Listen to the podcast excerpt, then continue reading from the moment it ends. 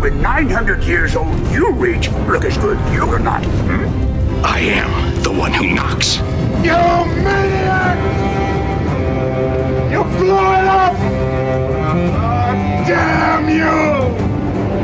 God damn you all to hell! Do the men to the stake! Montucky Skies. Hey, welcome to Montucky Skies. I'm Biggs. I'm Brandon. I'm Jeremiah. So I'm just gonna say this right out of the gate, and then we're gonna move on. But uh, last week I went off on a rant about the the Confederate fountain in Helena, and I just wanted to report it got removed, and it wasn't. We'll see if it gets removed. Like it It's straight up got It- removed. it yeah, got removed. yeah.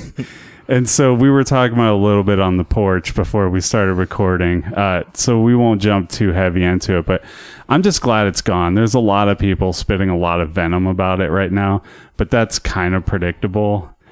Unfortunately, um, there's just going to be people that don't want to see progress because it questions them a little bit, and they'll always come up with an excuse. There'll always be a reason for their to not spend the money to remove it. But I look at it as progress.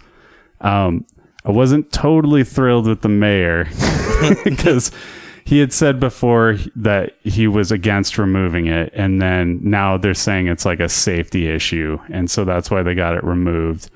And so I'm glad that it got removed, but I don't feel like he did it for the right reasons. Yeah. It would be nicer if he was like, you know, this is a white supremacist monument. no Yeah. tolerance. yeah. So unless yeah, and it was, you know, I put a thing up on Facebook after we recorded last week, um, because they took what was it, seventy years before they put up that monument. Mm-hmm. So I mean, most of the people that had moved Helena from Confederate states were dead yeah, at that point. I mean, we were still like a mining colony. And so, I mean, it was something that should have never been put up in the first place. And I mean, it wasn't a, I mean, if you just take it without the symbolism behind it, I mean, it wasn't a bad fountain, but there was a lot of hate behind it. So, you know, they took 70 years before they put the, put that monument up. And so I put out on Facebook, you know, it would be basically the equivalent if the Sons of uh, the Third Reich decided to put up a Axis monument. And so, you know, it's just kind of, it shouldn't have been there in the first place. yeah. Uh, and I encourage people to like go go look up the Daughters of the Confederacy on the internet and see what they're all about because it's like you can tell pretty easily it's a thinly veiled white supremacist Yeah, group. and I mean they put up the similar fountains across the country, most mostly across the South, but most of those fountains said colored and white on them. So I mean, just because they didn't do that here, And I would also point at the placement of it. I don't remember if I got into this last week, but it's right across from the Civic Center that's modeled after a mosque. I mean, you know, like it's, it's not it's not a coincidence to me. Right. Uh, it's if they hadn't had the Civic Center there, they probably would have found one of the buildings with the Jewish markers on it because we have a couple of those. So we used to have a Jewish population here. still do. Yeah, it's pretty small though. It's small, but I mean it is there. Yeah, but um, I'm sure that that fountain would have found its way near one of those landmarks if the the, the civic center Yeah, wasn't it there. was so be the that fountain was put between the Masonic Temple and the Civic Center that you had mentioned with the, was modeled after a mosque. oh, that's right. I forgot that. Yeah. Okay. So there you go. They they mm-hmm. found the optimal placement for their cause. Uh, uh. Disgusting. But uh, let's move on to some nerdy news. We're not going to make this a whole thing because I feel like I shouted out all of my feelings. Yeah. Unless uh, Jeremiah, you didn't have a chance last week. Did you want to contribute anything or? You know, I think um, them being removed, all the monuments, it's a it's a step forward to a brighter future. I just wish people could see that and be more happier about it rather than be so hateful and against one another. You know, I just wish people could take it for what it is, let it go, and then move on, you know, just like everyone else. Yeah. Well, I'm going to let it go, provided they don't put it back up, Right. which I won't totally rule out. But right now, it seems like it's gone. And and I've said this before, but also not on the podcast. If they stick that in the museum with like signage explaining the whole deal behind it and the white supremacist group that put it up and stuff, I'm totally fine with that. That's Go a part of it. history, but Yeah. you know, it's not a part of who we should be now. And that's that's the whole concept behind getting them removed. And I back that entirely. Yeah, and I think that putting up monuments and things of that nature around in public is more celebrating things than it is teaching history Yeah, most of the time. exactly. And so, if you want to teach a history of that, like a couple blocks from where we're sitting right now, there's the historical society, and they got tons of space for things. Like they've got a lot of things there already. So. Feel free to, to put it in there. And I'd just say, like, crack a book. If you want to hmm. learn some history and you want your kid to learn a some history, book. Actually, you know what would be the best place for that in Montana? Where's that? The Miracle of America Museum What's in that? Polson, Montana. It is the most crazy collection of everything you can think of in in Montana. If you're ever driving through uh, Polson, Montana on Highway 93, and you got like two three hours to kill, it it's fascinating. I mean, they have all sorts of stuff. They have like uh, Vietnam era helicopters and tanks, and they have uh, um, a whole like all sorts of uh, World War II memorabilia. Um, and it's pretty thorough explaining what is. I mean, they have both Allied and Axis memorabilia in there, like showing. I mean, what the world was like in 1941. So, I mean, if the Mis- historical society doesn't take it, like if it ended up there, I think it would be a good place for that. Yeah. The only thing that worries me is we don't know what they're going to do with it yet. It's in storage somewhere and they're They not saying where or what they're a going to do. a fountain and like Yeah. a normal fountain, Yeah. and then just destroy that one, or you know, put it in a museum. That'd be cool too. Yeah. I kind of like the first option better, but I'm trying to reach out a little bit. But let's destroy it. Let's be yeah, honest. yeah, here. we should just destroy it and abolish it. yeah, I'm not super happy with that fountain, but um, so we're gonna start on some news that I just don't know how to transition, so I'm not even gonna try. Uh, NBC has officially killed the Xena re- reboot. Oh, So we talked about it. I didn't even know that was a thing. Yeah, and now I'm sad it's about been it. a while. It's been a while. Uh, but they were talking about it and they said that they were most likely going to get Lucy Lawless and not playing Xena, but playing like somebody else in the show. I love But, when they do like, that. Yeah, yeah. And Sam Raimi had some part in the production. I don't know how much he was going to be involved in it, but like he was definitely, I mean, he helped create the show. Yeah. So, but uh, it's it's dead. They said like there's a tiny tiny chance it'll be revived if if somebody steps into showrun and has like a good unique idea. But I guess they just weren't impressed with with what they were seeing. Um, I I think that's a bummer. Like I think It is Xena's yeah, Xena's totally ready to to get back out there. Right. I, want to hear la la la la. la. I, I don't think NBC was the uh, the choice. the right choice as far as like a place to put that. And just thinking back, like when Xena was first on the air, it was that terrible Saturday night slot. Well, it was Or it, no, it was Sunday night slot. It was all over the place because it was syndicated. So like I feel like it was a Sunday night thing when Sunday night shows weren't really big. If you remember like Yeah. the Sunday night shows being big, that I think HBO HBO really started and that. I almost Simpsons that, yeah. did that. yeah, because I think it was like Oz and Sopranos, like that started it as like a premiere night for HBO, and then slowly other people did, and to where like most shows, most big shows are on Sunday night now, which is crazy that like it it, was- just flipped like that, you know? I feel like it was that late Was it on? I don't think it was on an NBC originally, was it? I thought it was a It was- Fox joint. It was on whatever network wanted. Like it wasn't even net- network. It's whatever affiliate wanted to carry it and pay for it because it was syndicated. okay. So it wasn't like I remember like watching it on Saturday nights at KO's Club in Bozeman. Yeah, and I, I honestly, I can't remember what network we saw it on here, but I know it had different nights depending on, um, like uh, it was possible to see it twice a week here for sure, and it was on different channels.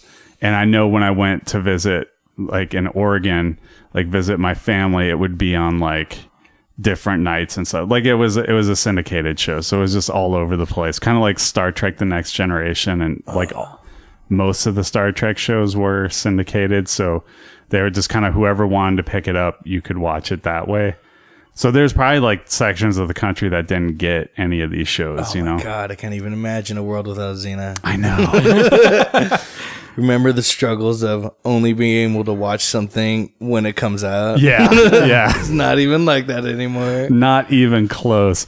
Like yeah, well, I'll get into that in a minute. it's almost going to slip into some Game of Thrones talk, but we'll save that for the end so You we know, don't spoil um, for anybody. What, what that kind of reminded me of is um, Neil Blomkamp, I think is his name. yeah, yeah. he wanted to do an alien sequel and totally Yeah. disregard like three and four and he made great artwork and then you know Ridley Scott was like we're gonna do my thing Yep. Yeah, when they got Ridley Scott in, did you did watch Prometheus. this short film he came out with? No. it is solid. Sigourney weaver's in it. It's basically a mixture of kind of like it's like um district 9 if they came back and they were super angry at us. And it's really good. I think it's like 20 some minutes. Definitely worth checking out.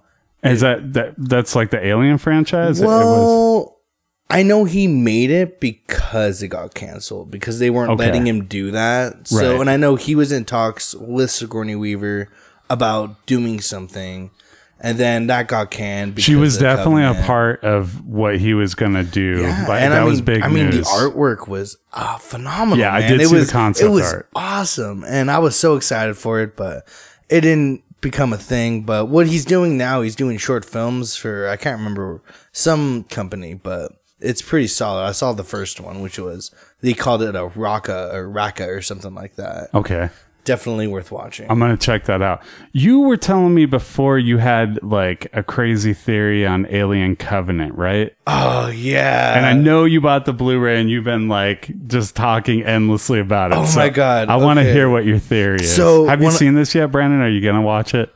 No, so I No mean, go on ahead, both. go go Yeah. ahead and spoil it. All right, I might all right. I might end up watching it, but go ahead and Covenant is like kind of a prequel to Xenomorphs more than it's a prequel to like just the standalone alien movie. It it helps put a standpoint in saying that there was a difference between the first like AI on the first alien and then Bishop. Because it starts off with uh, Michael Fassbender being awoken. And he's like, you know, "Well, who am I? And uh, what's his name? Uh, Pearce, I think, is the dude who plays Weyland. Is like, you know, Yeah. I made you. And he's like, well, are, are you God? You know, blah blah blah blah blah. And they're talking about like what it means to create, and that's the whole movie is about creation, which Yes. was such an interesting, like, just way to do it. So the whole thing is David creating xenomorphs, his perfect organism, because he wants to like, he wants he he hates the whole God theory because da- or, uh, Guy Pearce Weyland, he was like, he was really salty to him because he was like, well, I will live forever because I'm a, a robot, you know, and you will die. And he's like, well, pour me some tea. and, you know, he just kind of has a hatred for humanity. So it's kind of interesting to see how he interacts with like another robot and how he basically created the xenomorphs. And the really interesting thing to me about that, um, so you have you have the David robot, and then he is.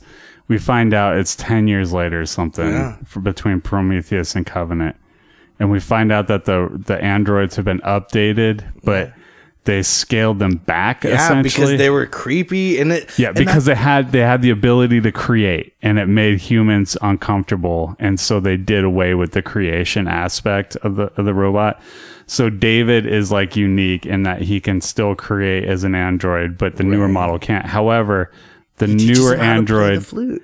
yeah and can he like but it's because he's shown right like he can't Yeah. he can't create a piece himself Well, well, like I, I listened to the uh, commentary because I'm I'm such a nerd for stuff like that. yeah And oh i am too but i have really- kids so i can't dive in quite like i used to Ridley Scott explains how he's trying to show him that even though he has all this stuff holding him back, he can still be creative and be his own individual because more of it being an even alien story, it's more about creation and like I've uh I feel like movies these days, like with uh, Ghost in the Shell, uh, Westworld, and stuff like that. It's all about what is consciousness. What does it mean to create? What does it mean to have a self? You know, and they really pushed forward on that, and it was really really cool. And uh, I can't wait for the special edition. I'm gonna buy that too. and, you know, Yeah, we were talking about that. Uh, we were saying if they ever put out one, I was like, dude, it's the Alien franchise. dude, they're Like, going to. Alien Three. Um, Fincher took his name off of it because when he was editing it, he like he was having all kinds of fights with the studio, and they hired him because they thought like he was creative, but they also wanted to push him around because he'd only done music videos at that point. and so he said, "Fuck you," and he walked out like while they were editing it. And so they kept his name on it but they had somebody else edit it. And he's refused to take credit for anytime anybody brings it up. He says that's not so bad. he always says that's not my movie. And so they put out a director's cut of alien 3 but it's it's really not true because david fincher won't do his own cut of the movie. He's so mad about that still and so they did a director's cut with somebody else just putting in extra extra features. But like david fincher is great. Like it really makes me wonder if alien 3 was a, good movie You know, the way he would have wanted to do I it. remember back in the day, I had gotten Alien on DVD, and I this is like when I first started kind of exploring extra features. And I remember seeing a bunch of concept art for like, like Alien Three was cool because that's the first time that you find out xenomorphs take aspects of different species Yeah. of everything. And you know they had like a sheep one. They had this whole world. They had the dogs, yeah, right. the dogs, and you know they had all this extra stuff that was so cool, and then they they crammed it, and it just I just don't think it played out as good as it could have. You know that Yeah. I didn't understand. You know the whole they had kind of like a uh, what is it um. Uh, watchers of the wall kind of thing. We must take a vow to never do anything, but we're still kind of shitty people. And I was like, ah, what does that have to do with xenomorphs? yeah You know? I have a feeling if David Fincher, if we ever get his cut, it's going to be way better. I, I'm sure of it, but I don't think we'll ever get that cut. Oh, and uh, Ridley Scott, I won't say what he says, but he does talk about the next movie, and that is a thing. And he's already started working on it. Oh, dude, no, say it. What, are you Dude, kidding me? Okay, okay. So in the extra features, this is my favorite part. Okay. There is, and uh, when it got announced, and right before it came out, they had a thing where it was uh, the Last Supper. Do you remember that at all? And it's like a little showing of right before they go into cryo sleep. They have like six other versions of different things that are like that. The second one is called phobias. And it's where they determine, they don't say this, and they really should have added this in the movie, but they decided a captain based on people's fears. And they used original stuff from Alien, like uh, the girl screaming when the dude gets the thing busted out of him. Yeah. Uh, oh my god! They have like that audio in the phobia thing, and they it's like they're scaring people, asking them questions to see who will be the rightful leader. I don't know why they didn't add James Franco into that because he was made the leader, but he died so fast. I know he had like five lines and then like a flashback moment and uh but you know what's funny when I saw the movie I watched it with a friend and I was like I can't wait till they kill James Franco. Yeah. and the first thing they do is kill James Franco. Well, and it was because Uh. it was funny because I heard a lot of talk leading up to it, and like it seemed like anybody who was paying attention to this movie before it came out knew that James Franco wasn't going to make it very long See, in the I movie. thought he was gonna be the catalyst for the xenomorph. Was what I thought was gonna happen. I didn't know how he was going to go out. I just knew he was going to go out quick because here's the thing: like you may you announce he's captain, but then everything that they did for like bonus features and all this stuff never focused on James Franco ever, Right. and so it's like, yeah, he's going to die real quick. James Franco like isn't even a part of if it. If he's the star, you're gonna like put him forward and all the the advertising and the extra stuff that they do, and they never did that, which like spoke volumes to me. Mm. Franco's not so big that he wouldn't do that stuff. Right? I thought he they would give him at least a little bigger part. I it would have been smarter because it would have thrown people off. I thought it was weird that uh what's his name? Um, Danny McBride. Danny McBride was in it. And yeah, because it, it does the thing that always drives me crazy when you're like, we're to get a couple of really talented comedians who are really funny, and then we're to make sure that they're not funny in this movie by not even attempting them to give them a funny line or anything. Like, See, I wish they would have, and this sounds horrible. I wish they would have replaced him with Adam Sandler. Because and this, this is crazy, but if you've never seen The Cobbler, I super recommend it. Or uh, I, I cannot Punch watch Drunk that. no. Love. Have you watched I love Punch- Punch Drunk Love. Yeah. he can act really Yeah. good, way better than that dude. And you know, I just what Than killed James it for Franco? me, or no, Danny McBride. Oh, Danny McBride. What killed it for me because I love Danny McBride and Eastbound and Down. It's like one of my favorite shows. You've been watching Vice Principals at all? I have. The new season's supposed to start in a couple Oh, I can't weeks, wait. or the last season because it's just two. That's only two, right? Yeah, I they think you were me filmed about they that. filmed everything at once. Like Oh, they filmed cool. all episodes at the same time and then just cut it into two parts cuz it's got two arcs. So No, but uh, when when his wife dies and he's like, I just I need a minute, and he's just like, and he's trying to cry, and it's like, oh, you're kind of a bad actor. You can't do like emotional scenes. They shouldn't have had that in there, or at least that relationship, because I that so killed his character. From yeah, I feel like you want Danny McBride to be the guy who's just like drunk all the time. Yeah, sitting that's exactly what I was gonna the say. Like, cowboy drunk and, like, like drain a beer and then go like, we're gonna have a fucking showdown like to the We'll xenomorph. kill this fucking alien over here. Like you know, I just expected That- so much can I more just from say it. that is the worst. Dan- I've never heard somebody do a Danny McBride impression, but that is the worst one I've ever. So, I don't know where I was going with that, but no. Um, you know, uh, the extra features though, there was a bunch of cooler stuff. There was a music video, which was weird, which is actually an ad.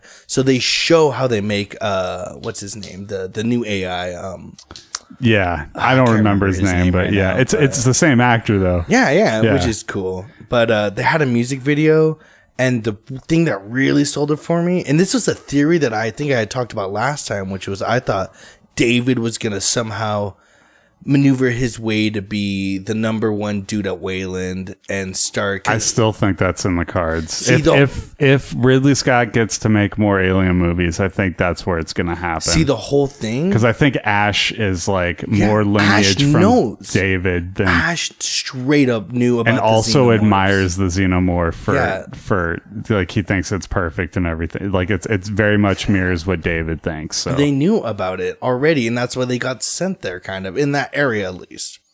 So in this one, it explains exactly how he took different organisms that were left from the planet to make this because he basically just took little bits and pieces of everything to make the xenomorphs like uh one of the things I think he used for the face hugger was like some kind of hornet that would sting. So he got the idea of, you know, something going inside of something to plant the egg.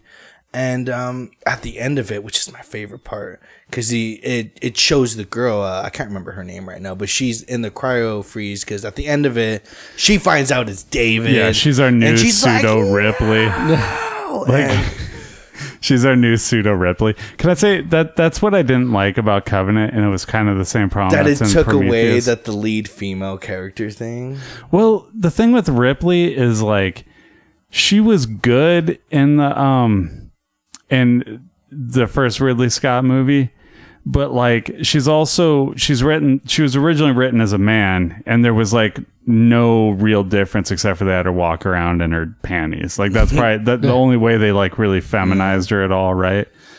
Like where she became like a really strong character i feel Was like two. was was the Yeah, second one yeah it was yeah. james cameron's and so what's frustrating to me is that like you can see ridley scott he Taking keeps putting these ideas and well stuff. from he that. keeps putting these strong women character he thinks they're strong women characters but they're not like they're just not strong characters and it's like i don't think he understands what made people uh love ripley right. because like you're not really seeing those elements in the character. He's just again writing them as if they're like men for the most part, except for like the sort of alien abortion scene in Right. the in uh, Prometheus. But um, it's like I think he just sort of misunderstands that, and that's the bummer is that like he keeps putting a woman lead in, in the start start of it, but it's more.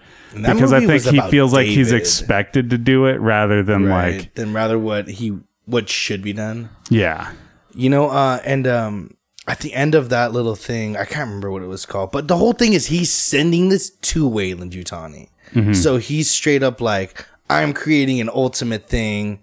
This is for you to have because he's like, he's sending, he's making like videos of him doing all this stuff. And then at the end of it, it's him on the covenant and he's looking at the girl and he's like, soon you will be my queen. So, and Yeah, he's yeah. already kind of hinted at the fact that he needs to make a queen because he made the egg somehow, but there's no queen xenomorph yet. So I think that the next movie is going to be about the queen xenomorph. And then like the, the, when they talk about how they made the movie, the last little thing is Ridley Scott talking about the first, the opening of the movie. So they land there they get to the place and that place that she wanted by the lake is built because they end up going there and shit's not what it seems to be is what he said so you know ah, it just got me pumped because i'm so excited to see what he's gonna do i mean she kind of knows david's evil but you know it's like i don't know I don't Yeah. know. it's gonna be exciting definitely worth buying and then rebuying when that director's cut comes out and yeah. Well, we were. Ta- it's possible we're never going to get a sequel though, because it th- like it didn't perform as well. Like it was a hit, but it didn't perform as well as they were expecting. And so there's talk that they might um they might go a different direction for new Alien movies. They haven't said for sure whether Ridley Scott's going to get any sequels. So it's uh, totally If they it's, do, it's a they- possibility that Neil Blomkamp might actually get his movie. And if that happens, we're going to get Ripley. I heard that that was on hold, but I don't have any faith really, and I stopped having faith in things when Half Life Three never came out. Yeah. So you know, I don't have But- any faith that that'll happen, but I super want that to happen. But speaking of Sigourney Weaver, we had the Defenders drop this week. Did oh yeah, and she's in that. I yeah, forgot about she's that. She's totally in it. Did anybody get to see any I episodes? I don't even have internet. Not Brandon. gonna happen. You- You're not gonna watch. You're just out on Marvel Netflix stuff. Uh, pretty much. Yeah, I heard it was kind of meh, but I haven't seen it, so I don't really know. I thought it was good. Uh, like in the pantheon of all the seasons for like Netflix, it's like it's not as good as Jessica Jones. And see, Jessica, I really like Daredevil, and then I loved Um, Yeah, Jessica it's probably on par with Daredevil, and it's got the same showrunner as the second season of Daredevil. So I didn't so really like Luke Cage though. I liked Luke Cage. I, I felt like it it went from like very serious to cartoony. Yeah, though. so there was like a exactly. And it was tonal. like, there was like a to- like I enjoyed both of them, but it was definitely like a tonal imbalance. Um, but this was good. The first two episodes can be a little rough because it's basically just um, continuing everybody's storylines Right. Like in four segments that it just keeps repeating over like three times or whatever for like the first two episodes. And then in the third episode, and there's eight. In the third episode, they all team up, and that's when it gets fun. Right. Like when they, or I guess it's at the end of the second episode, they like all team up, like at, at the very, very end. But that's when it gets great, dude. like it is a lot of fun when they get together. It's fun watching their interactions. Like Jessica Jones is like the MVP of this, I think, though, because She's the best. yeah, and it's really funny because there's like when they first decide to actually like team up, like they sort of just get thrown together, and then when they decide to actually team up, like Jessica Jones is like listening to like all the crazy shit that like Daredevil and, and uh, Iron Fist are talking about. She's like, "Yeah, I'm out." yeah, she just like leaves. She's just like I like clearly thinks everybody's insane and just not having it. And uh, like it's the stuff she does is just great. Like there's another scene where they're like on a subway car, and I think it's like Daredevil, Luke Cage, and her, and uh, they're sitting there and it's like really quiet. And then she sees this homeless guy in front of her who's passed out, and he's got like a six pack of beer like right next to him. She just walks over and steals a beer and pops it open and just drains it. And they're kind of looking at her, and she goes, "It's been a hard week." Like, just- but uh, I had I had fun watching it. It's definitely like grim. Um, Everyone's on that Dark Knight kick. Ever since that came out, everyone's like, we should make really gritty superhero movies. but Marvel hasn't done that, right? Like I that's mean, with that, their Netflix stuff, right? though, and that's know. what I was gonna say. Like their movies have not been grim. Like they really haven't. their movies their are- Netflix stuff is like it's all on the grimmer side. Yeah. Their movies are almost a little bit more superior than like the DC movies. Oh, they're, And- they are. superior I to know that DC. kills me to I know say because because I'm DC such a fan. DC fan. I know. I actually I had kind of a theory about um. Did you watch Man of Steel? Yes. Yeah. Or, or I mean, not Man of Steel. Uh, Bat v Soup at all. Oh, dude, I've seen every DC movie and stop. Right. Yeah. So I had a theory because they're really playing on the Dark Knight Returns. I think because you know at the end that the um the the gravel's lifting right. Mm-hmm. I think that that's Supergirl because they're you know how they're playing on the fact that they're reversing how the end of the Dark Knight Returns happens, where you know. Batman lived instead of you know Batman's pretend dying, and then you know uh, what's her face is there pretending, and Superman hears the harpy, and he looks right at her, and she's like, "Uh, what if they're doing some play on that?" Can I shoot your theory out of the water? Oh, why? because if you watch it in Man of Steel, before he takes off, he has these little pebbles float around Yeah. him, and then he flies off. I think that was a scene, and this was how I read it when I watched it. Like, oh yeah, he's alive. I mean, I knew that anyway, but like they had the the pebbles floating. But what takes it further is that they showed on Twitter like Henry Cavill and like the the suit where and Yeah, the black suit, yeah. Superman lit. Yeah, man, Superman's in it. Yeah. He- He's alive. Who do you think? Did you watch that new trailer where it's Yes. like, yeah, like, I and knew he's you were clearly coming. talking to Alfred. right? I don't think it's gonna be Superman, Dude, let me put it this way. My daughter, who's turning eight in October, saw the end of that and without any prompting from daddy was like, it's Superman. And like, did, Yeah. like, Uh, I want to believe it's so much cleverer than that. but I mean, my eight year old I know. even figured it out.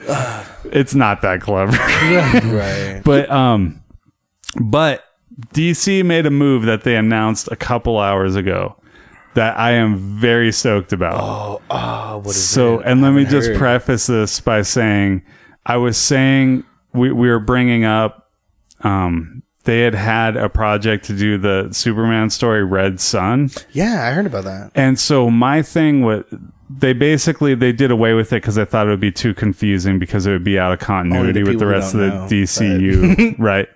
So I, I went off on a rant about how like that's really sad because I think that the viewers are sophisticated enough to understand like when something's out of continuity. I think we've hit that spot. And it makes me sad if like the big companies haven't figured out that like the audience can roll This along with that because there's some really good stories that you could do that are out of continuity And it's like you don't have to. Superman's only a good person because of the Kents.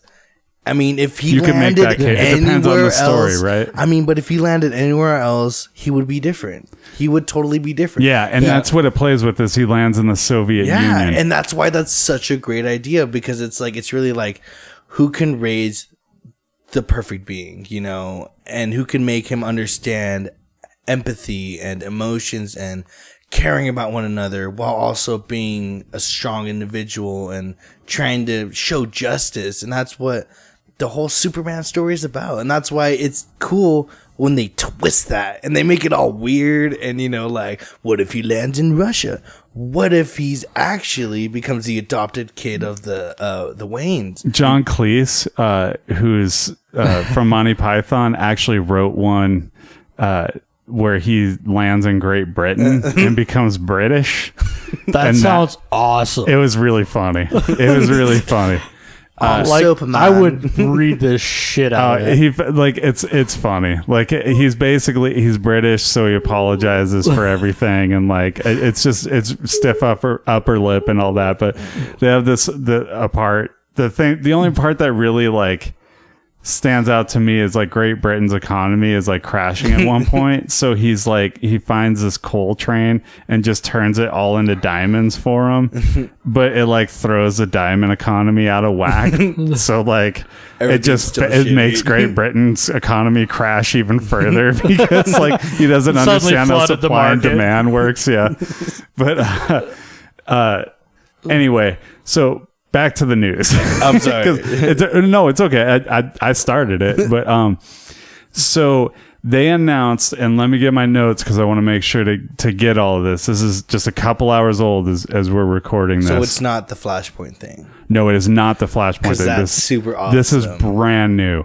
Um, so DC is developing a Joker origin story that's a hard-boiled crime drama set in the 80s. It's being written by Todd Phillips, who did Old School and The Hangover, along with Scott Silver, who did The Fighter.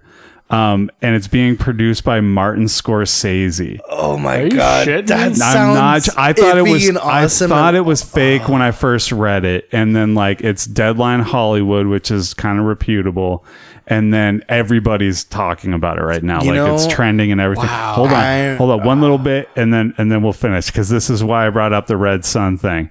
It will be a part of a new line of DC movies that will feature different actors playing character roles and it may not there's speculation that it may not even line up with continuity with like the rest of the DCEU movies so there's a good chance that they're doing like different earths or like just just stories out of continuity That's the best part Yes. of DC is Yes. that there are different aspects. There's Earth One. There's you know. There's Elseworld. Earth there's 2 through 52 there's so many things that they could do, and that's the best part about comics is that if you don't like this version of Superman, go read that one. You Yeah. know.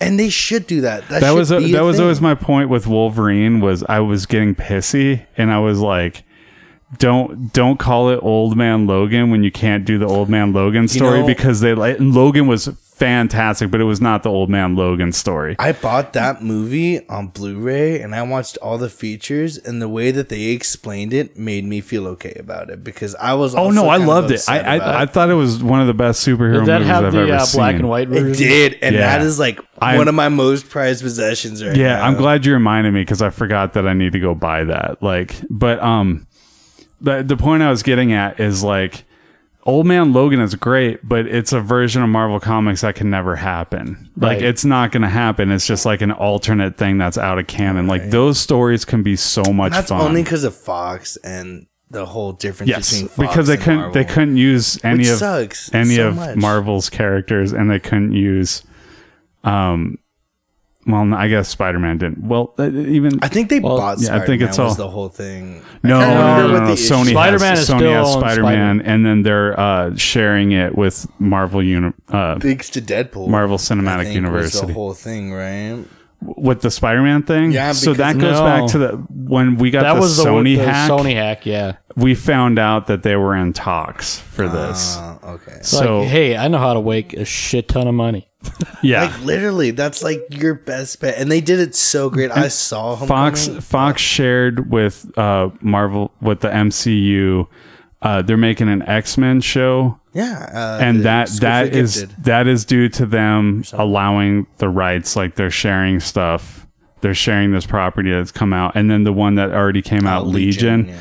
that is also a co-production and then they also made a deal with deadpool they were allowed to show that shield helicarrier and there's another character and i can't remember and the reason they I were forgot that was. It a was thing. uh yeah and the reason they were able to do that was because they made Oh, a trade with Marvel so that they could use Ego the Living Planet because he's a Fantastic Four property. That's right, and they were in Yeah. Guardians of the Galaxy. so there is some sharing, but like my point it's was pretty limited. Yeah. my point was like you could read Logan as like a net, like a an alternate storyline. you know, like not in canon or You know whatever. the best way. and that's but that's that's sweet. Like we need more of these. Like this is DC by not connecting everything was irritating me because Marvel did such a great job about it. But that's always been Marvel's thing was connecting everything. Like even before they had the cinematic universe, they were way more about connecting stuff in comics than DC ever was. Like at DC, it took uh, was it Crisis of Infinite or Infinite Crisis or whatever. Are you The- talking about the show, uh, The Flash? no, I'm That- talking about like the uh the 80s comic. Like, I think it was um, like Infinite Crisis where they finally pulled all the worlds together to make it a cohesive world because it was working so well for Marvel. And DC was like they had like you know four different versions of Batman. They had all this stuff and so they were like we need to pull this together so it makes sense. And they just did it recently too with Convergence, which Yeah. is kind of cool. Yeah, that, well, that was them like, okay, we see what people don't like about the new 52, so now we're going to tweak it. Was Rebirth, I think, is what Have it is, Have you right? been reading Rebirth? No. I'm going to read it. I've just been, I've been waiting for it to all kind of come out Oh man, I when have it was a coworker done. telling me about it, and uh, from what I understand from it so far, it's crazy. He's only been telling me about like the Flash. And I know Wally West is back, which he was not included in the new 52. and that whole like because I had bought in um the first rebirth on Amazon, and it's the it starts off with Wally talking about how he's stuck in the time force or something, and he's like, "No one remembers me," and he's Yeah. just so sad. It's such a sad story, and he's like, "I'm just gonna remember my greatest moments." And in the last little moment before he gets um, pulled out by Barry Allen is uh he's looking at why he became a superhero in the first place. And it's like old school flash saving everyone and he has he has like a pizza. Because he's gonna he's like saving kids or something. He's like i'm gonna i'm gonna give these kids some pizza. And he's like crying and then barry's like wally? And then he shoots out and he's back he's totally back and um, then he he's going to Batman. I can't remember what. uh, This is all vague because I haven't read it in a while. But he goes to Batman's lair and he's like, "You need to look behind the letter your dad gave you from Flashpoint." Yeah, because that's okay, Brandon. So this is another point, a flashpoint that uh, they didn't have, I, I believe, in the show. Um, well, they couldn't because they haven't had Batman on the show, right? Right. That breaks my heart. Okay. That's like the best part. Yeah, yeah. So that that was something I forgot. Is like so Thomas Wayne takes over because Bruce gets killed in the alley when he's a mom kid. becomes the no, that's the animated thing. And the, I thought and that the- was the thing. No, I just reread the comic. that yeah. breaks my That's heart. remember when I told you on Facebook you're like looking for graphic novels to read, and I was throwing out some stuff, and I was like, I've been digging Flashpoint lately, Right. just because of all the talk about the movie and stuff. I went and reread it, and it was like, oh yeah, the Joker thing was just in the animated movie. You know they it's did not that in with the graphic uh, novel. Killing Joke. They Yeah, they added, added a stuff. sex scene between Barbara and Yeah, Batman, what the and I hell, was like, man? "What the fuck?" I thought it was really remember unnecessary when Superman came in and and uh, then they double teamed and called out Martha. I was just like, no, no, Too far. That, that Too didn't far. make any sense. this Martha thing needs to stop. you have to save Martha. anyway, so the Flashpoint thing it ends with um, it, it is like it tears. I- Actually, I was reading it. I got a little teary eyed, and then I like showed it to River, and I was just like, sort of explained loosely. I'm like, just read these last couple of pages, and she got teary eyed, and then like later that night, I showed it to my wife. She's like, ah, whatever. Like I throw things in front of her, and she got teary eyed too because everybody knows like Batman, his open wound is his parents dying, and all of a sudden he's got this like letter from his dad that he's like reading that was from this alternate timeline, but he gets to read like what his dad like wished for him and what he would wind up being and everything. And it's uh it's so fucking touching. Like it's it's amazing. And I can't believe I forgot that scene because it's so powerful when you read it. Yeah. But anyways, but he uh, Wally's telling Bruce, he's like, you need to look behind that letter, and he looks behind it, and there's the comedian's little little. So they're connecting it to Watchmen. Yeah. Yeah. And then right after that, um, rever- reverse Flash comes in for no reason, and he beats the shit out of Batman within like a minute. And he's like, uh, I've seen God, and I'm going to meet him. and I will kill everyone or something. He has like some ultimate plan. And then he gets the Flash involved after that. And then Reverse Flash comes back half burnt, like super fucked up burnt. And he's like, he's real, he's there, he's there. And then he fucking explodes. And everyone's like, what the fuck is going on? So they go into, um, God, what is it called? Uh, it's like some chair that you can go through time or something. I can't Okay. remember what it's called, but That's the one that they had with uh Oh god. It, the one that was written um where like Bruce Wayne winds up shooting shooting the guy in the chair, right? Because it, it Right. creates a paradox and like ends the paradox that's being created. Right. Yeah, I know what you're talking about. So they're trying to go into the future to find out what's really going on. And uh, this is just what someone's told me about it. And I'm just like, I'm like, tell me more stories about Flash and Batman. And they go into the future and um, the Flash and Reverse Flash have this really big battle. And Flash is not cutting it at all. He's getting his shit rocked. Then out of nowhere, Future Barry comes out of nowhere and he's like all different colored and he fucking murders Edward Th- Thawne, I think, is what happens. And um the whole thing with him now is that he is using the negative antimatter or something like cuz you know how he uses like yeah, the positive. yeah, and he's using like the negative thing, and that's like the whole new thing is that he now has all these extra powers and can do all this crazy stuff. So he can basically do the reverse flashes stuff as and well he's all like stuff. super powerful, and it's pretty crazy. I mean, I haven't read it for myself, but it just was so interesting for me to hear it because I've been digging the rebirth stuff so far. Well, I want to go backwards for a second. Oh no, you're good. I, I went on the whole thing. I'm sorry. No, it's all good. Uh, so this thing with the Joker origin, there- there's a couple things I want to ask about this. So first off, is it a good idea to do an origin story of the Joker? Yes, I agree. And what I think they should do is they should do um, what is it? They should explain the whole thing. Uh, there's a there's a Batman arc where the Joker's been around since the beginning of Gotham because there was some tainted Lazarus pit under Gotham, and he's just been going in it and going in, it, and every time he does, he gets more crazy and more crazy. And I totally think that they should do a new Joker. I hope they don't cast Jared Leto. So that's the thing. It is for sure not going to be Jared oh, Leto. Oh, that's why they included God, the in their press release. It, it's going to be another actor. They should. Now Jared Leto is involved in the new Suicide Squad uh, movie, and he's going to be in the Birds of Prey. Is it Birds of Prey or uh, no? What is it? whatever they're do- whatever they're doing with Harley Quinn Ah, and Sirens. um, Uh, Sirens. Yeah, I yeah. can't remember the whole name, but some. something Yeah, like so he's going to be involved in those, but this is going to be a different Joker. So We're not gonna have uh, Juggalo Joker. yeah, Juggalo no, Joker. Juggalo Oh, Joker, God. yeah. So know- we're all on board on that front, right? I had this thing where I thought when I watched the Logan uh, commentary and I listened to it, he explains how he's like, "This isn't an X Men movie. This is."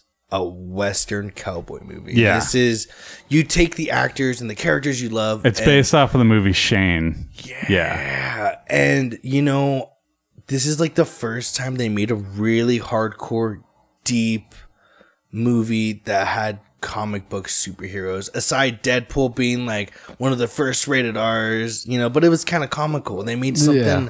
really deep and really Like, like, it's a movie that if it hadn't been released when it was, could definitely be in, you know, like up for best picture. Oh, but it's released so early people forget. But I think people are seeing like that. Wow, that was a really good idea. We should just start doing that. You know, there's. I feel like this Joker movie is gonna kind of gonna be on that same line where it's like, it's a Joker movie, but we're gonna actually tell a story that's not like ha Batman. You know, Right. and like be overly comical. Are you telling me we're not going to get Prince music and Joker like painting Oh, paintings? Oh, damn. Bob Gun? That could be that could be why it's uh. set in the eighties, right?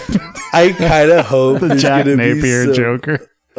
It'll be great. Sweet. I'm super excited. What do you think, Brandon? How do you feel about them telling the origins of Joker? That's something that in the comics they've never definitively said what the Joker because they've had a is. couple. I mean, they had part of it in like the Killing Joke. Right, but he even admits in the Killing Joke that like he remembers it differently. Yeah. Sometimes. So, So, I mean, like, it he's was never insane. really like definitively answered what what it is, And that's almost and the I best hope part. and I hope actually would be kind of great is if they did a Joker origin story is left it in such a way that you're not really sure just because it is the Joker story. Yeah, You shouldn't know everything I agree. Exactly. I There agree. should- There's mysticism behind because it's just Joker like the way he is. because you shouldn't know everything that the Joker knows. I, he doesn't know what the fuck he's doing. Right? No. I mean, he he's got his own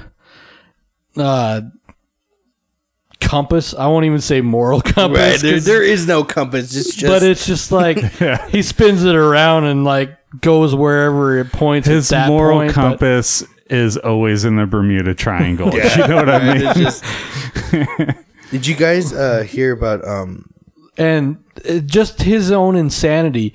You should be left wondering, like, what, what is exact? You shouldn't know exactly what his thought process is. Now, do we think Marty, uh, Martin Scorsese, I call him Marty, but do we think Marty understands this as a producer? Listen here, Marty.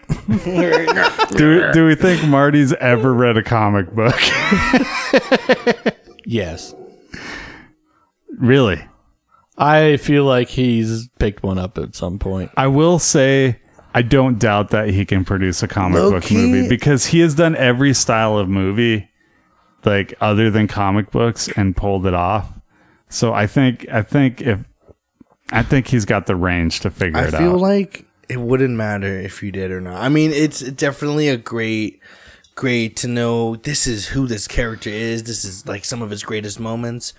But you only really need to know like why is he crazy? Why does he hate Batman? You know, just just a little bullet points where you can be like, well, I'm gonna make a movie based off of this. You know, um, just as you guys were talking, I was thinking through my head like list of Scorsese movies, and then I think about Shutter Island Exactly. He did Yeah. that. because yeah. that was Oh, Shutter. and that's yeah. like one of my favorite movies. and it, He could do see it. that is Morrison. one of those movies that kind of like is it isn't it like Mm-hmm. you get it you get a pretty good idea of what's going on towards the end but you aren't certain and you don't know he's crazy until the fucking end of the movie. And let me let me explore Scorsese a little bit farther here. When I when I talked about range, like that dude has done so much. Like, okay, so everybody thinks of like Goodfellas or uh, um, Casino, uh, The Departed, right? Like that that's your classic Scorsese movie here. But then like Raging Bull is a sports movie. It's a crazy sports movie. It's a sports movie. You have like the Last Temptation of Christ, just like trippy as hell, and it's very much like a like a religious movie, but Yeah. like, but just anti-religious is no, I wouldn't say that. But the Catholic League sure makes it Yeah.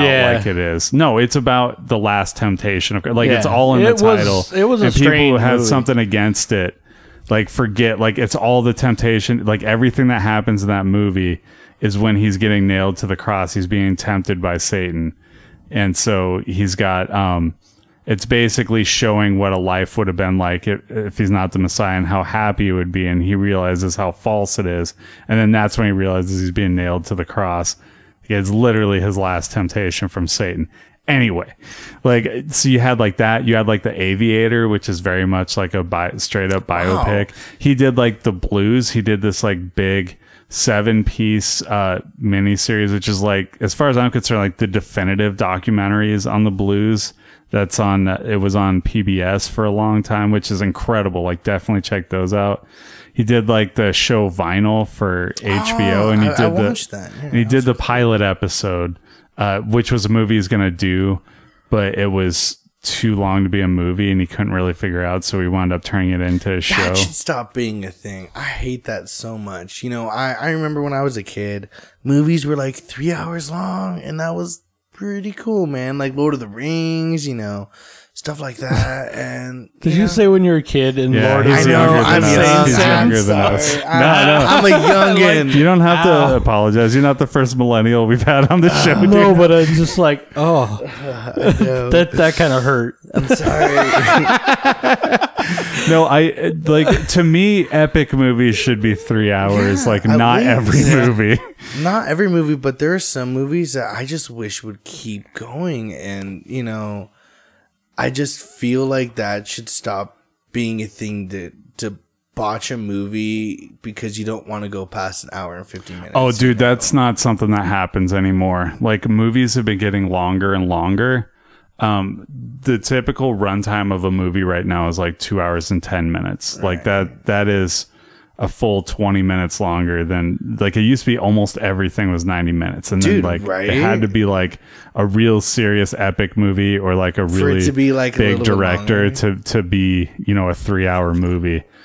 Um, those days are well behind us so, now, man. like uh, they're starting to like come up with some shorter movies. To me, it's like if I'm watching a movie and I'm bored at parts and they're not necessary, I'm like, why is this so long? But if it's like But if all it important, fills, then I want it to be that long. Like it's gotta. It's It's got gotta to fit what justify it- its runtime. stuff's Whatever the runtime is, it should be justified by how long it is. You know, um, that's kind of where I fall on it. But uh, winding back a little bit, Keep winding forward. winding back a little bit. Uh, are we okay with like Todd Phillips doing a a, a Joker origin story? I mean, he's done some funny comedies. It makes me wonder if the if uh, the other guy is there to like write the bulk of it, and then Todd Phillips like punches it up for jokes. you know, I think It would be nice to have a funny Joker for I a think what's gonna happen is it's gonna be a lot of deep things. It's gonna be a really crazy story, and then around this crazy story, there's gonna be this really chaotic person that's in between being funny and being absolutely batshit crazy. And I think it's gonna be like, how does the world get affected by this crazy ass dude? You know, normal people being people dealing with this dude being crazy. I don't. I kind of almost. I'm on. I'm on the line between me wanting a Joker origin story and me not wanting one because I want it. From what you said, I'm in on it. I just. Yeah. The Joker I want this shouldn't have an movie. origin I want this movie, but I also feel like it's not definitive because we got an origin story in, in the Tim Burton movie, and like that hasn't really stuck. Right. You know, He should be And they kind force- of re revisited that in Suicide Squad. I mean, albeit very, very briefly. Oh, it's a completely different story. Like now he follows around insane clown posse. So He's like, I'm a gangster. I drive a Lamborghini now, bro. And it's like, that's not Joker. Why did you give him a grill? are you? Su- yeah, are you suggesting that the Joker wouldn't sit for like two hours while he's getting tattoos? it seems a little weird, right? How many tattoo artists did they go through for Did each I tat? did I tell you I had a theory that he's Jason Todd? Yeah, yeah, you did tell me. I don't think on Uh, the podcast, but I've heard that theory before. Because of the J and the T thing that he has tattooed on his head. See, I I read that as like he killed Jason Todd because Batman has that like unif- the bloody uniform of Robin, so Ah. I assume that they were tipping tipping like to and I want to know that, what's like- going on with that. They should elaborate more on that. Well, we're gonna get the Batman, so maybe it'll be in there. Is that still a thing? yeah, Because I heard I heard thing. that that might not be a thing, but I don't know if No, that's, like, I mean like true. they're all in. Like uh, Ben Affleck's contractually obligated. you should be. I love I love uh, Ben Flick and or they they brought in um Bat Flick. They brought in the director of the the last couple of Planet of the Apes movies to do it, Matt Oh, it'll be Reeves. good. So it'll be good. Yeah, I think I, so. I I'm down with that. but um, okay, moving on here, because boy, we're we're gonna run long, but it's all good because it's a it's a super packed show.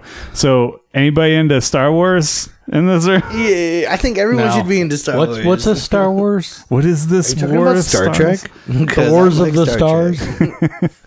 Uh, they're making an Obi Wan standalone movie, which I'm sure everybody and their mom has already heard at this point. Yeah. But um, no word on who's gonna play Obi Wan, but it's probably g- it's probably gonna be the last guy, right? Like, Ewan McGregor. yeah, it's probably gonna be Ewan McGregor. I kind right? of hope it is. I would be cool with that. Yeah, he's like one of the few good things about the prequels. Like him and Sam Jackson. Him and Sam Jackson Did Jackson you were hear the theory he might be Rey's uh, relative or like dad, maybe or something? Oh, like of Rey? that? Yeah. Oh yeah, dude. When Force Awakens came out, we were all over all of those theories. Right. Um, there's a lot of them I don't buy. The Obi Wan Kenobi theory is that's what I've been operating off of since Adrian brought up that theory, and I looked into it. Yeah, I think that's totally the one. Uh, and the the timing of this yeah. really makes me think it is because we're getting Han Solo one. not Well- not from the Han Solo one, but like we're getting the next. So episode, Episode eight, eight. we're gonna find out who Rey's parents are. They said we're gonna find out, but not why. Like we're gonna find out who her parents were, but oh, not what why awesome. they left her. Right. So like we're not getting the question people really want to know, but we are gonna find out who her parents are. So it makes sense to me if an Obi Wan movie's coming out all of a sudden that like they're doing that because they like it's gonna be Obi Wan's parents The plot hole. then you get like Han Solo movie, right? And then you get episode um, nine, and they wrap up the trilogy. But yeah, they can fill in those little holes of like what went on with Obi Wan when he got down. Right. I, that's my theory, anyway. You know, um, I'm really stoked on what they're doing with the Star Wars stories. You know, uh, that Rogue One, it shined It's fucking good. It shined a light on a aspect of Star Wars lore that is not shined on a lot. The whole thing about Star Wars is that there's good and bad, and that that's just how it is. But that's not necessarily true, dude. Like, you know, that's what I loved about in the beginning of the movie when that dude's just capping people and they're trying to kill that one chick's dad. And it's like, that's not really a good thing. And you're Yeah. kind of the good guys. and um, that's why I loved in the yeah, trailer. Diego Luna was like his character was awesome. Ah, that, that movie was I so like that we finally had a character who is like legitimately dark working for the rebellion and i mean obviously they redeem him at the end but like i like that they showed that there's like shades to that's that's to the best sides. part of of Star Wars is that you know the Jedi aren't inherently good because they neglect to show all sides of the Force, and that's why people like Anakin Skywalker all of a sudden get blown up in a array of emotions because he's hiding this shit because he wants to fit in. And then someone else is exploiting him because he's like, I know you like that chick. Don't you want to keep her alive forever? I could show you something pretty cool. You should probably just join the dark side. You know? well i think luke might agree with your thesis Yeah. there because luke said he knows the jedi must end Because the gray, the gray Jedi, dude, in between. I'm such a Star Wars nerd, and that's like my favorite. When I heard that, I was like, they're gonna do an in the middle Jedi, and they should. what do you think brandon Oh, I'm so for it. I haven't like looking forward that far just doesn't really get me at all. oh well you're gonna hate this next thing i'm gonna bring up then because i've been So- thinking about this oh go ahead No, you finish yours because you're still Star Wars. I was gonna make Oh. a quick transition. so- Okay. So the thing with Star Wars for me is like I keep thinking, where are they going to do when the trilogy runs out? Are they really just going to run the ne- the same characters into the next thing? And I have a theory because I keep hearing people talk about how Star Wars keeps pulling back from the original trilogy and how Disney doesn't want to take risks. I have a theory. I think we're going to go like Old Republic. Ah. Or something like that. Like I think that'll be the next trilogy because I think you might revisit these characters that we establish here, but I think you want to like let it breathe for some time Yeah. and jump to another You- they should do the Old Republic because that is like the best shade of like a great war between the Sith and the Jedi, and both inherently do really shitty stuff. Like the Jedi fucking mind wipe Revan. And have you have you played the Old Republic or know about it at all? Yeah, I played uh, the first one on computer, like when it first came out. It's been a long time. And that's like the best part of that story is that you are the fucking bad guy and you get mind wiped and then you're all like, well, I'm going to be better than that. Oh, you're really good with the lightsaber. That's crazy. I wonder why, you Yeah. know? And it's like they're, they're doing all this shady stuff. That's why the second Old Republic was so dope was because you're just in the middle. You got, you're an exile. You're just finding your own way. And that is such a true, like, that's Star Wars for me. In its core, it's that's that's my favorite Star Wars lore. Is that I love the Old Republic. That's what got me into Star Wars. and I'm not saying I'm not Star saying Wars. they'll like redo that story per se, but I think that they'll do that timeline. and I think I think it'll be so well established at that point, six Star Wars movies under Disney's belt that like I think everybody will be ready for something new that they don't know about.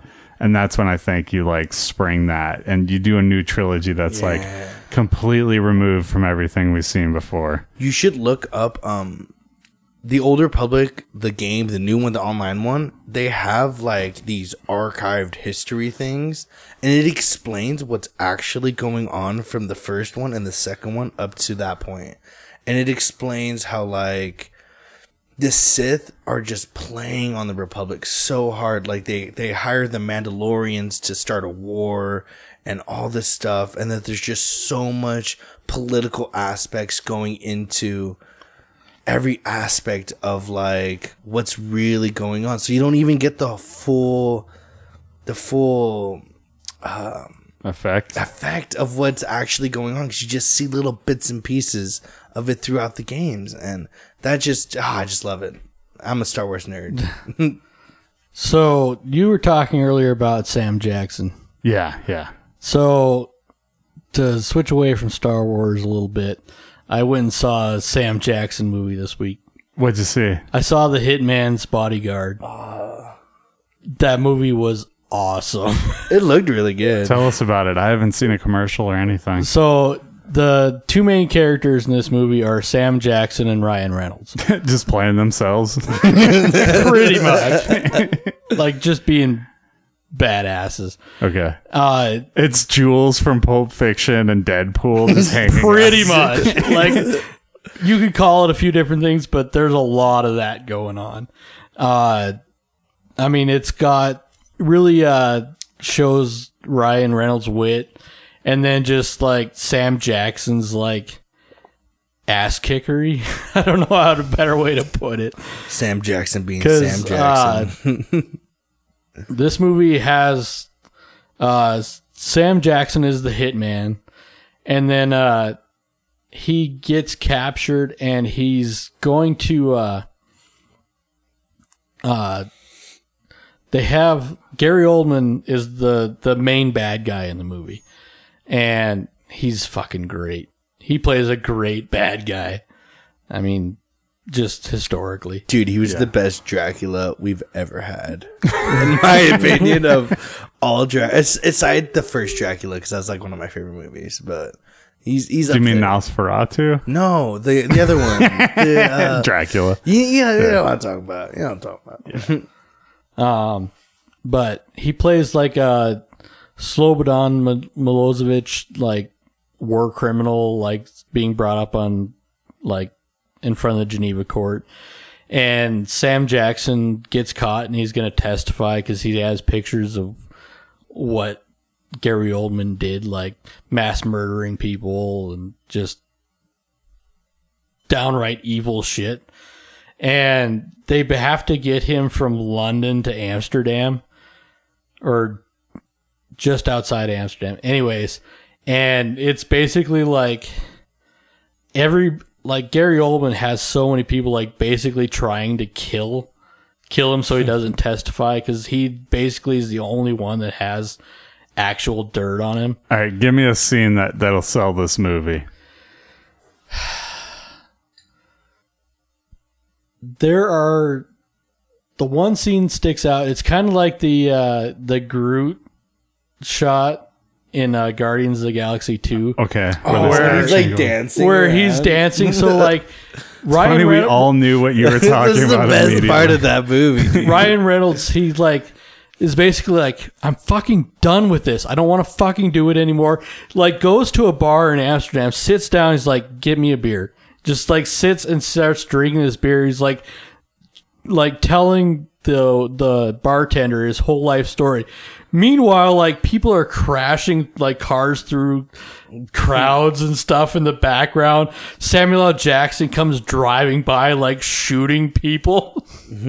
It's all just happening while he's having He's like, I, yeah, all while he's just like telling the bartender why he's fucking done with this shit. All right, we gotta hit Game of Thrones because we are running so long. So we got we definitely gotta give a, a little bit. Um, a- amazing episode, right? Oh, my like God. so great. So we didn't hit last week either. Two fucking great episodes.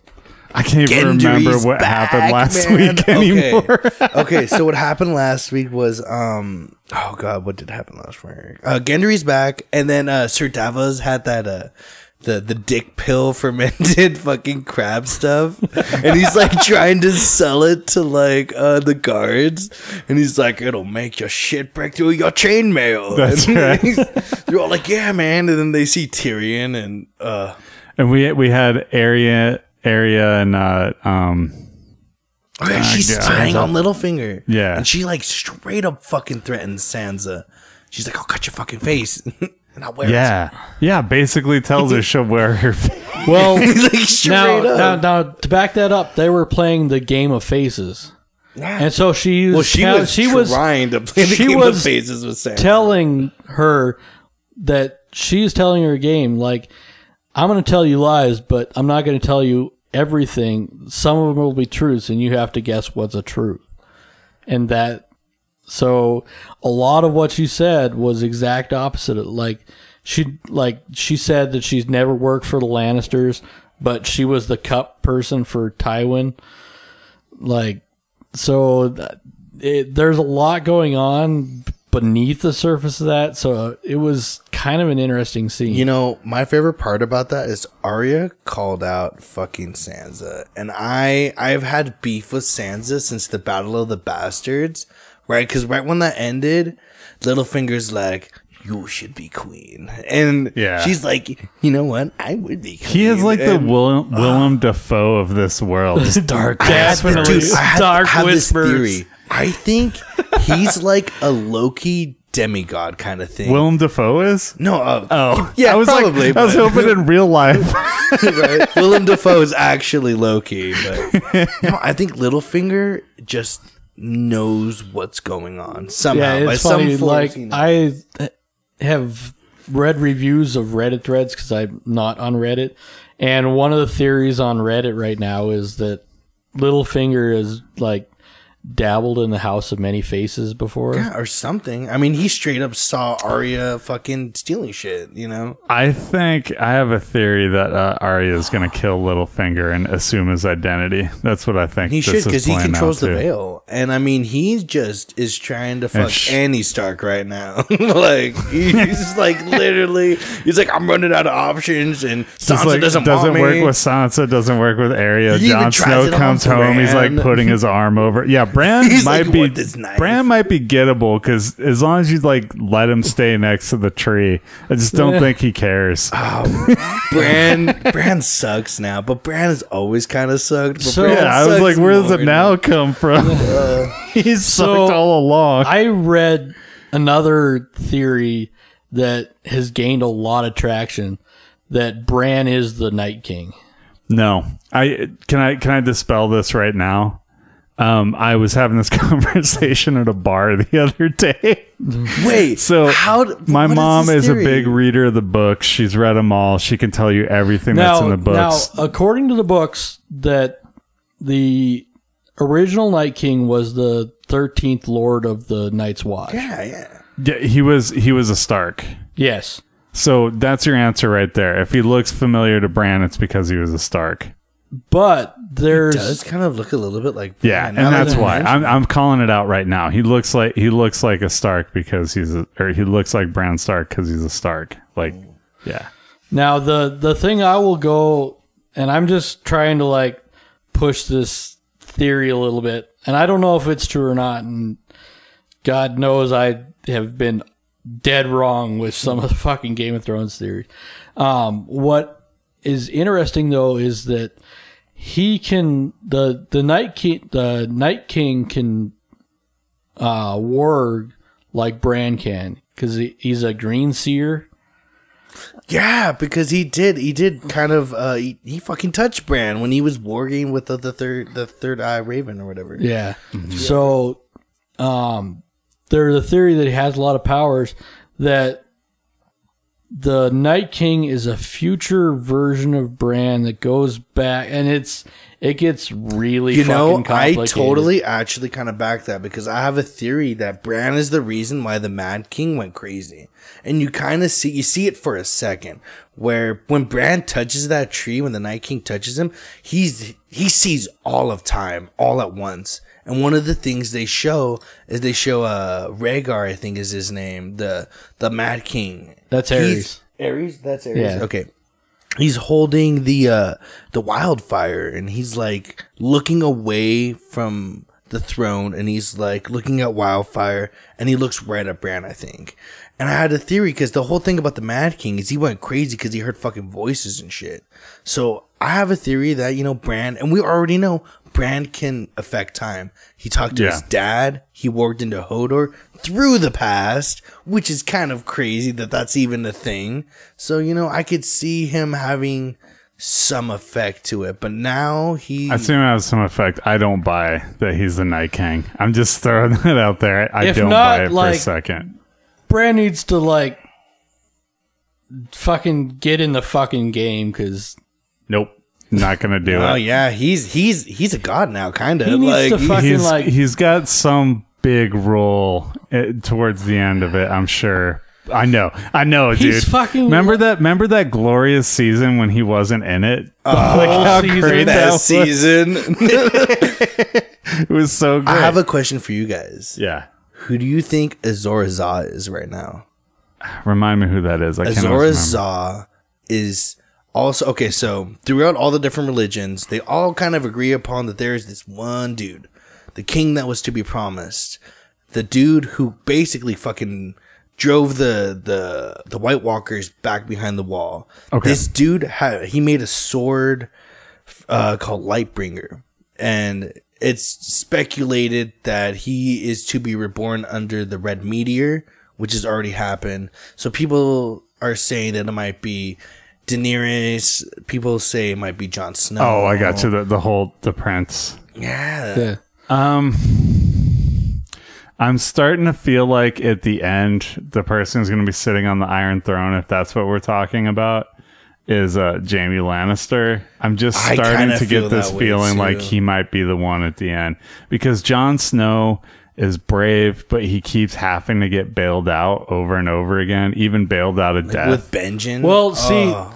now and like the- Daenerys has like a blind spot a mile wide for a lot of things, and Cersei sucks, and we already know. We already know Cersei's gonna die because the whole thing with her is that when she saw the witch in the woods, which is also apparently uh, a relative of the children of the forest, and that's why she can do shit.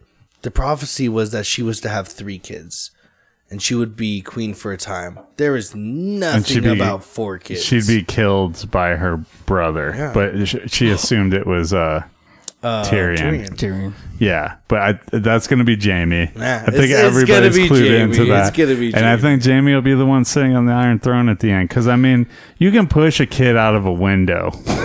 and the still whole be thing king. about Azor Azah is that he had to make the ultimate sacrifice three times three times. Yeah. Oh, I'm so glad you know what I'm Yeah. talking about. because he had he had, he he made the first Lightbringer.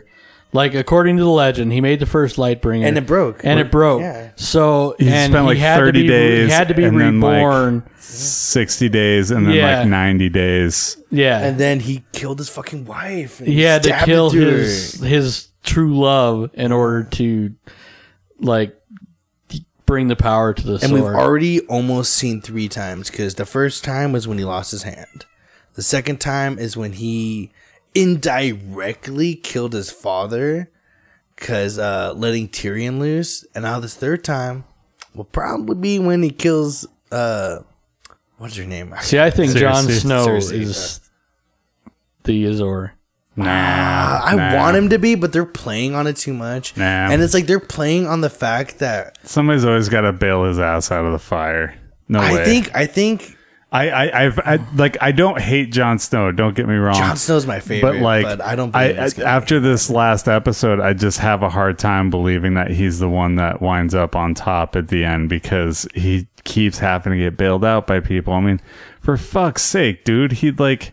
He wound up at the bottom of like a frozen lake and he crawled out, but then Did you like he hear had to about have the- somebody come and pick him up on a horse. Did you hear about the theory about the Longclaw blinking? Did you hear about that at all? I saw that. it got debunked by the creators and it's so funny okay so when he when he he throws his sword up when he's getting out of the ice and right when he gets up you can see longclaw's eye like that but it's like totally not It's just like a that, it's yeah. just a water drop. yeah, it's just like, it's like a water drop, and the creators were like, "You guys are like getting way into this, and that's not something that- we're doing." That's like a Army of Darkness. Like there's a scene where um the, the when they have the nothing, the camera that goes like Oh, yeah. it goes around, and it's like splitting trees. And there's this one tree where there's this fucking face in the tree. And like it was, I remember for years having friends like, check it out, there's a tree and, or there's a face in the tree. And I'd be like, wow, it's really cool. And then when they had a commentary, Sam Raimi's like, we put no face in the tree. I don't know It totally looks think- like a face though. like, like I get it, it looks like a face, but no, guys, we didn't put that face I in heard the, the, tree. coolest theory that got debunked, and it broke my heart because it was so intricate. So the whole thing with the Longclaw blinking was that during some part of while he's under submerged, he gets turned into because we already know he's a fire white. Yeah, or something like that. Something like that. Because the whole thing is when Bran gets touched by the Night King, they're at that spot with the arrow. That's one of the things he sees is that mountain. oh, And the whole thing is that I was reading this theory that was saying he might be like a what is it? Uh, a white. no, uh, there's a White term Walker? for it when you're like a spy, but you don't know you're a spy. Oh, a Manchurian candidate. kind of kind of like that where he because he's leading them there to that spot they were fucking waiting for them to come there that's why when they got the the fucking zombie thing and they're leaving he's like what the fuck and then you know they, they get a fucking dragon because of that i Yeah, feel like that was all planned Let's jump into this really quick because we got to end this show here pretty quick, but we got to talk about it because that was, of course, the biggest moment maybe of the series. Oh, It's- I've been it's waiting for this since I figured out what White Walkers were. yeah, like they go into the White Walkers, which was really cool. We find out if you kill. Was it a White A Walker? general, yeah. all You kill- the, you all kill the one of the wights. White I think it's if you kill a White Walker, all the wights will That it- drop. That it turns will drop. At least Yeah. that's what they think. Um, which imme- so I'm watching that. I'm like, okay, that makes it like what you do that is makes me send less. Well, it makes me less scared of the the White Walkers, right? But they fucking killed a dragon. Well, though. that's that's what I'm getting at. That's what I'm getting at, right? the And then they surround them, but like they're taking care of so many of them. Like it is, it is like a, a lot like Lord of the Rings or like a typical fantasy at that point because they're just hacking through everything. They lose like one person and then they take down like how many of them? Like so many. And so I'm just like, yeah, they're seeming less scary as we go on in this episode. I'm so glad Tormund And that. then they take like Daenerys comes to save them and uh, takes down like takes her dragons and is just torturing them. Like, well, now they've just like have the army. Rip Viserion. And then he takes down a dragon, which is bad enough because you watch that and you're like, oh. And like I, part of me knew it was gonna happen. Like when Yeah. I was watching that, when he went for the spear, I knew it was I gonna thought happen. Cersei was gonna kill the fucking one of the dragons. but honestly. then, what doesn't even occur to me when I'm watching it, which should have occurred to me, really, because because I I so saw that coming. Yeah, was like as soon as I see him like dragging the dra- the dragon, dragging the dragon, Dragging the dragon. yeah, out of out of the water. like uh, I'm like, oh no! And then they do it. Like the eye turns blue. They got an ice dragon now. now this is the coolest thing that I've heard about it. So the whole prophecy between the Targaryens is that there, uh, there will be three dragon riders. Right. So we know Daenerys is one of them. and we know, You know, that Jon's gonna be one of them too. we think so because Well, he's, he's- a Targaryen. Oh, this is the coolest part too. That gets totally um. So you remember and then the Ice King would be the third, right? Most likely. yeah, yeah. Remember when uh, Sam and Gilly are like about to leave that place, and he's like reading through books, and Gilly's like, "Oh, look, Rhaegar, and blah blah blah. He married that one chick, and they got married." That's explaining that Jon Snow is actually has claim to the throne because they Yeah. got married and Yeah. had a kid, Jon Snow. So that was kind of cool that that's a thing. So now it's like for sure that he's a Targaryen because it could have been anything. I mean, it could have been you know I I don't know. I've read it as he was a Targaryen from the beginning, so it's just nice to finally get that he is a Targaryen. Like it's for sure, you know. yeah. But that that ice strike that's gonna be Ah. fucking sweet. What do we think's gonna come up in this last episode? I Is there, like, So, any they're gonna predictions? kill Yara straight up. Which one's Yara? Yara The is Theon's Greyjoy. sister. Okay, okay. I think they're gonna kill Yara. I think Cersei is he gonna get double crossed by Euron. They also. they definitely have a meeting, right? Yes. like Yeah. th- that's happening this episode. We've Yeah, seen like clips. a big gladiator pit. Oh, where they're meeting. I haven't even seen the. I haven't seen the trailer thing. Either, but somebody trailer. told Oh me. yeah, I saw pictures of it today on Instagram, but that's all I've really seen. I think though, I think everything's gonna go south. I can't believe they're even having a meeting. I did not expect that. I expected an Oh, I all-out war, in in the middle of them having a war where Jon's like, "We need to go this way." this fucking guy is gonna be a fucking problem." And then that dude shows up and he's like, "Hey, so uh, I'm gonna take." everyone you know and he just he just takes all the dead people and everyone's fighting and Yeah, once it became clear that they weren't like that uh Daenerys wasn't going to take Westeros by the end of the season, I was like, okay, they're going to they're going to sit down for a meeting. Now, what happens at that meeting? I nobody don't like know. other people have read the leak script, but Ooh, there's a leak script. Yeah, so somebody somebody hacked into HBO. I'm not going to read it. dude. I won't. I don't want to, but I made that mistake uh, a couple seasons ago. Somebody like hacked. Or no, okay. So it was, and I explained this before. So really quickly, HBO accidentally like released like I think six it episodes. It was like only four, wasn't it? Maybe it was four. They it was released a, it was a last bunch. They did it. episode, They did it on on demand, like all at once by accident, and pulled it back. But by the time they got to pull back, they were all torn. And so I watched them all like in a day, and then like regretted it because I didn't have that weekly conversation with everybody. And then That's when I kinda hit, how like, I felt the next it. episode, I was like, I don't fucking remember what happened because I watched this all like a month and a half ago. Uh, yeah, so I'm not gonna I'm not gonna read the leak script. I'm I'm going in blind. oh, this Sunday's gonna be awesome. I can't Yeah. wait. I can't wait for the movie long episodes too, because that's well, the be- next week is almost feature length. It's supposed to be 80 minutes. Yeah, it's like 84. I think I Uh, read. 79 and 43 I seconds. I thought I read like 84, but That's close enough. for Yeah, it me. doesn't and this matter. is It's gonna be a long This was the ass official HBO release was 79 minutes 80 or 43 seconds. Oh, by the way, another thing I wanted to mention. I don't know if you guys have bought in the DVDs for Game of Thrones, but I highly recommend it.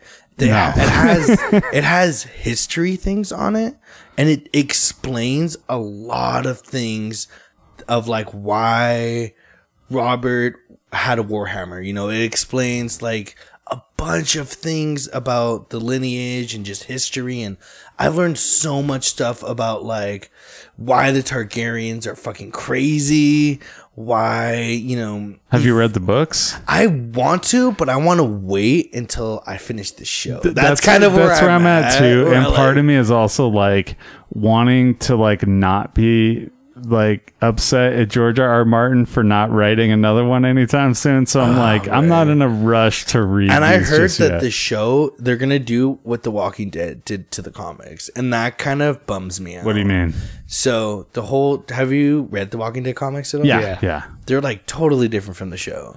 Kinda. for the most The- like the guideposts are the same, but they Yeah. changed. They changed what like happens. significant things though, and which made me not want to watch The Walking Dead for like a few years. Like with the whole Shane thing. Well, Robert That- Kirkman uh, did it that way because he wanted there to be surprises for the, the comic book readers Right, who were that- watching I mean, the show. I get that, but I'm so I'm like I got so far into Walking Dead that when I started watching the show, because I was like, oh, there's yeah, there's a show, and this is cool. Because my friend was like, dude, check out this comic, and I was like, oh, this, this is fucking zombies. I love zombies. you know? Yeah, I got into it because of the show. I watched like the first season, and then I like read like every single Walking Dead comic after that. And I was like, should I? And then I bought the first one. And then I was just like, oh, I should. And I just started like reading them like crazy. And I'm still, I, I'm gonna do a catch up here soon on the comic, but I'm done on the show. They just I pissed me stopped off too watching much. it. Yeah. I didn't Fuck watch this show. last. Se- I thought the Fear the Walking Dead was kind of cool. Uh, I, I watched thought it was cool the because it first happens season. right- I watched the first I season. watched yeah. the first First season. season. I was, That's all I I was all watched. right with it, and then as I've been away, I'm like, you know what? I just don't want to revisit the Walking Dead world at all in, in TV. So, yeah, I, I'm just giving up on it. But it, I'm probably gonna jump back into the comics here soon. I got pretty far into the comics. Like they're definitely. I was talking with uh, Mike McWilliams the other day. Uh, at- we were talking about Game of Thrones. We had to go outside because we didn't want to ruin anything for John, who was like unfortunately working behind a bar and couldn't like watch it as it happened. But we're like busting at the seams because we want to talk about the dragon and shit, you know. so we like stepped outside and talked about that. And when we came back in, we started talking about Walking Dead, and I was like, "Well, did they do this in the show yet?" And he's like, "No." And so I was sort of gauging where they're at in the show. I was just curious. Did you catch the Walking Dead reference that they made on Game of Thrones? No. They straight up say Walking Dead. Did they I really? just thought that that was kind of funny, and I loved the Gendry thing they said I, because it is funny because we were watching it and there was one of the guys was like had the big long beard and stuff and my wife was like he's starting to look like uh like uh um ah who's the main character I can't even think of his name now uh, I can't either, but I know who you're talking about. yeah and I just went Carl Coral. I love that. Uh, the when uh, Sir Davos sees Gendry and he's like, "I thought I'd still see you while rowing," because that was like the longest joke for Gendry's character was that he's, was still, just rowing. that made me laugh so hard. It's basically the akin to like when Breaking Bad was going, when everybody started to realize that Walt's son always ate pancakes. It just became a really big thing. like it was this constant just a little jokes. silly thing. One Hey. thing I will say that I want to end on for the Game of Thrones, if we're ending it, um, Jon Snow is fire and ice, and I think that the show is gonna be about Jon Snow. I don't know how they're gonna do it, but I I was listening to a podcast today at work, and they were explaining that Jon Snow is the bridge between fire Targaryens and ice Stark. Yeah. Also, he's dead and alive. And the whole thing, there was like some prophecy. I can't really remember what they were talking about because I was also working. But they were saying that there's going to be three dragon riders and he's the in between between the night wa- or the night king and you know Daenerys and he's supposed to be the middleman between that. So he's going to be, you know, Azor Ahai, allegedly, but I don't really No, it's gonna be Jaime. I know I want it to be Jaime so bad. I want I don't Jaime, want it to be Jaime. I just think it's gonna be Jaime. I want Jaime It to makes fucking sense to me. murder Cersei and just the whole like, you're fucking horrible. Bop. You is know? the- Oh, you're not fucking pregnant? right? Oh, she's Well, he just is the Kingslayer, so I, you know, and I loved when Tyrell called him the fuck out and was like, "You're so wrapped up under your finger, you can't see how fucking evil she is." I mean, like even when like her relative was like, you know, uh, I told these people that we, we were fucking, and you know that you fuck your brother, and that you had me kill Robert and poison him, and that's cool because I've repented. And she's like, that never happened, and she's just so into fucking lying and she believes herself and Yeah. she just uh just uh, you know well, this is probably a good place to cut off. Thank you for for coming, Jeremiah. yeah no problem You fucking brought me. it. Longest episode we've had in a while. Yeah. Although we've been hitting the hour and a half mark more times than we probably should. but I don't care. I could talk to the end of the year. all right So take it easy. Respect that outro. yes